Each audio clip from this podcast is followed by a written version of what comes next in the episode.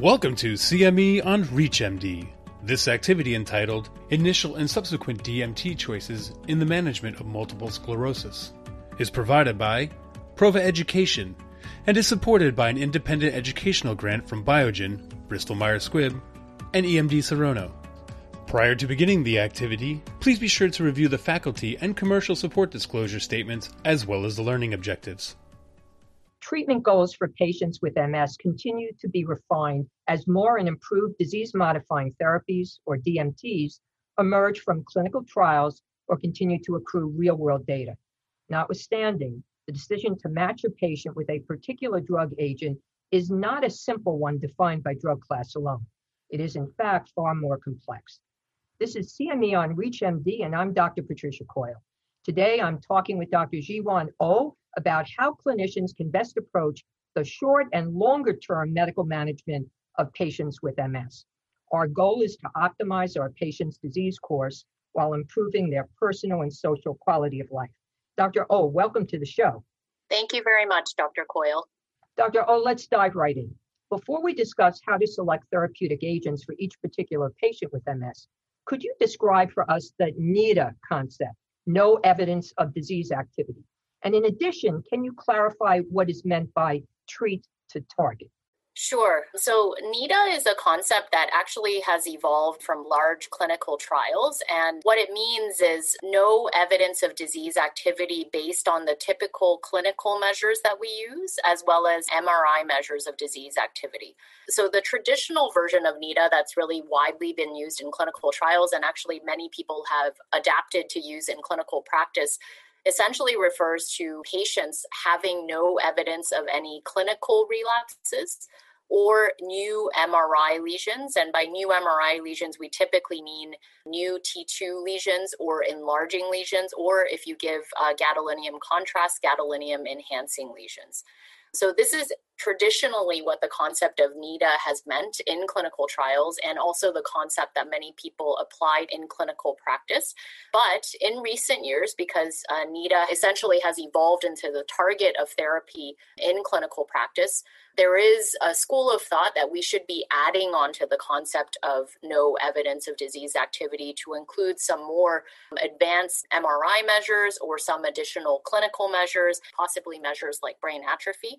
And we can also also consider when they are widely available, adding on um, fluid biomarkers such as serum neurofilament, which has recently emerged as possibly a very useful uh, biomarker of disease activity in people with MS. So I think it's important to have a treat to target what's acceptable, what's not. NEDA seems to be a pretty high bar. I know people talk about minimal evidence of disease activity or MEDA, perhaps allowing one or two T2 MRI lesions, for example. And I think this is something that we're just going to have to work out with, with further studies. Let's turn now to making first line treatment choices for our patients with MS. What are the key factors that help make that decision? First, let's consider patients who might be managed with moderately effective agents, and then we'll shift our focus to those patients who may require a highly effective agent as their first line therapy. So, with treatment initiation, there are a number of factors that one needs to consider. And unfortunately, you know, accurately predicting how an individual patient will do is one of the greatest challenges that we have in MS clinical practice because we don't have, say, a single fluid biomarker or a single MRI measure or a single clinical feature that, you know, tells us exactly who will have really aggressive disease versus who will have mild disease. But what we do have are a variety of clinical, demographic, as well as MRI features that allow us to, you know, take these factors all into account to try to decide who is somebody that we may be worried about and therefore needs to start on high efficacy therapy from the very beginning. Some of these factors include demographic features. So, men tend to do worse than women. Older patients at onset tend to do worse than younger patients. And clinical features also come into play.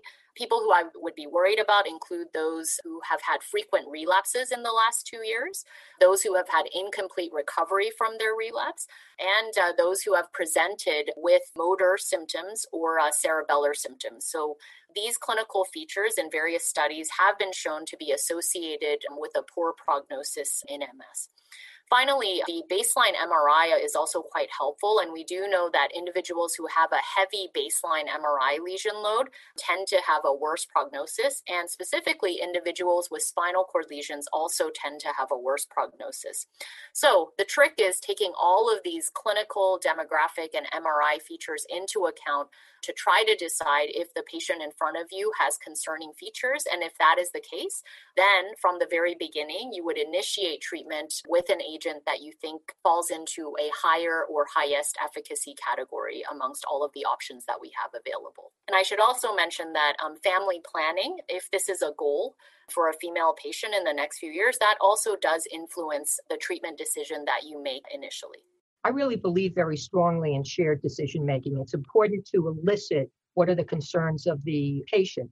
But as the expert, if I feel strongly, I'm going to try to be as persuasive as possible with regard to what is their optimized treatment choice.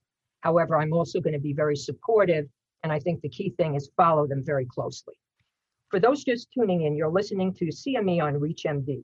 I'm Dr. Patricia Coyle, and here with me today is Dr. Jiwan Oh. We're discussing the management of patients with MS.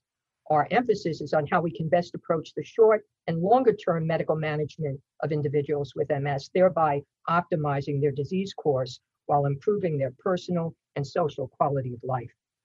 We've talked about initial treatment decisions for patients with MS and efforts to individualize these decisions, make them patient centric while adhering to NEDA and treat the target most, if not all, patients require a modification in their therapy over time.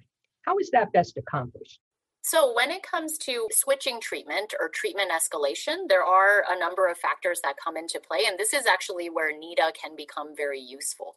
So, as you said earlier, Dr. Coyle, NEDA is often the ideal target that we strive for in clinical practice, but in reality, this may be too high of a bar. And I, I, do think this minimal evidence of disease activity is most likely more practically a useful goal to have in clinical practice.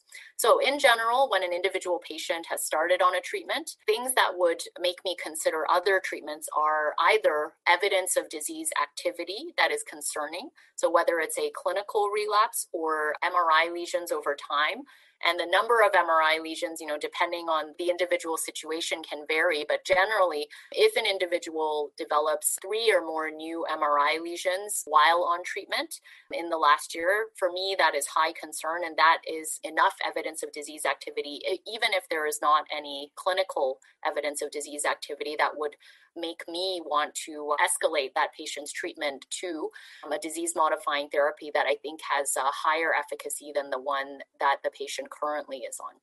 There are also many other reasons why patients may need to switch therapy. One of them is, uh, you know, related to an adverse event with their current disease modifying therapy and if this is something that is not reversible and that bothers them quite a bit, this would be reason to change therapy and in this setting one could consider either a lateral switch or a treatment escalation if needed. In addition, if there are serious tolerability issues, and the reason tolerability issues become a concern is that they directly impact a patient's adherence to therapy. If this is a concern over time, because these are typically chronic therapies that require a regular dosing, this would be another reason why we would want to switch therapy. Finally, again, as I alluded to earlier, for a female patient, if she is considering family planning, this would also influence treatment choice. And there are a number of treatment options available that, you know, based on data that have been collected for many years, as well as existing studies, we know are safer than others during the time when a woman is planning to conceive. And so, in that situation, a discussion needs to be had about her current therapy, whether she can continue on it during the time she is trying to conceive, and what to do when she becomes pregnant.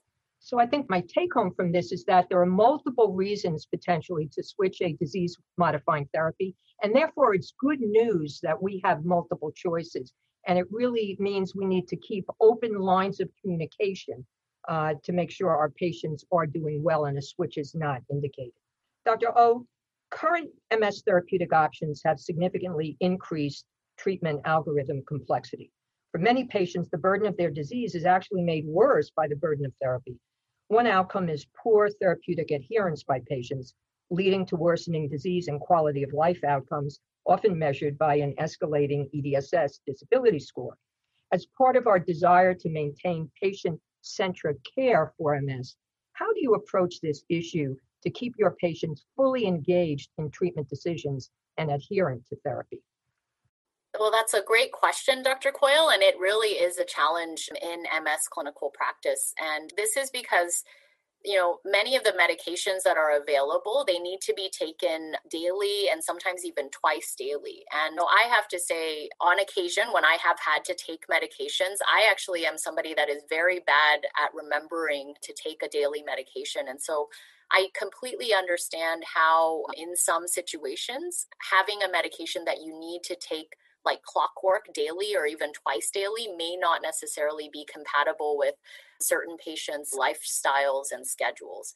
And so, you know, adherence, especially for a chronic disease that lasts decades like uh, MS, is a major issue because ultimately adherence is what determines a disease modifying treatment's efficacy.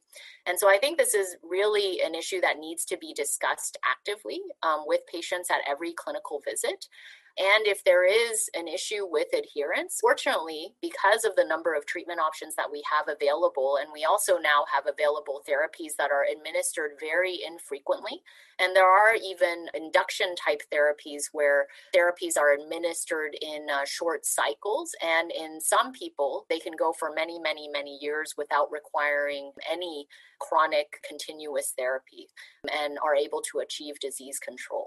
So I think the bottom line is adherence is something that in real life really needs to be considered. Chronic therapies over time are not easy to take for many patients, particularly if there are some side effects or tolerability issues. And so this is something that should be actively discussed. And if it is clear that it's a problem, fortunately, we have many options and particularly options that do not require frequent dosing. And in particular patients, this may be a very useful treatment option for them. Well, this has certainly been a fascinating conversation. But before we wrap up, Dr. O, can you share your one take home message with our audience? It's hard to, there's many messages I'd like to share, but I would say the one thing is more options is always a good thing. And so I think this as neurologists, it, it gives us the opportunity to really tailor treatment appropriately for individual patients, whether it's for disease activity or tolerability or lifestyle. So I would say that is my one take home message. And I would say treat to target is important. Determine what's acceptable or not acceptable as a response. Make sure patients are going to be followed. We're doing surveillance MRI scans. Make sure they're done under an MS protocol ideally at the same facility, so an optimum comparison can be made. Unfortunately, that's all the time we have today. So I want to thank our audience for listening in and thank you, Dr. Giuano, for joining me today and for sharing all of your valuable insights. It was great speaking with you today. Thank you very much. It's been a pleasure. You have been listening to CME on ReachMD. This activity is provided by Prova Education and is supported by an independent educational grant from Biogen, Bristol Myers Squibb, and EMD Serono. To receive your free CME credit or to download this activity, go to reachmd.com/prova. Thank you for listening.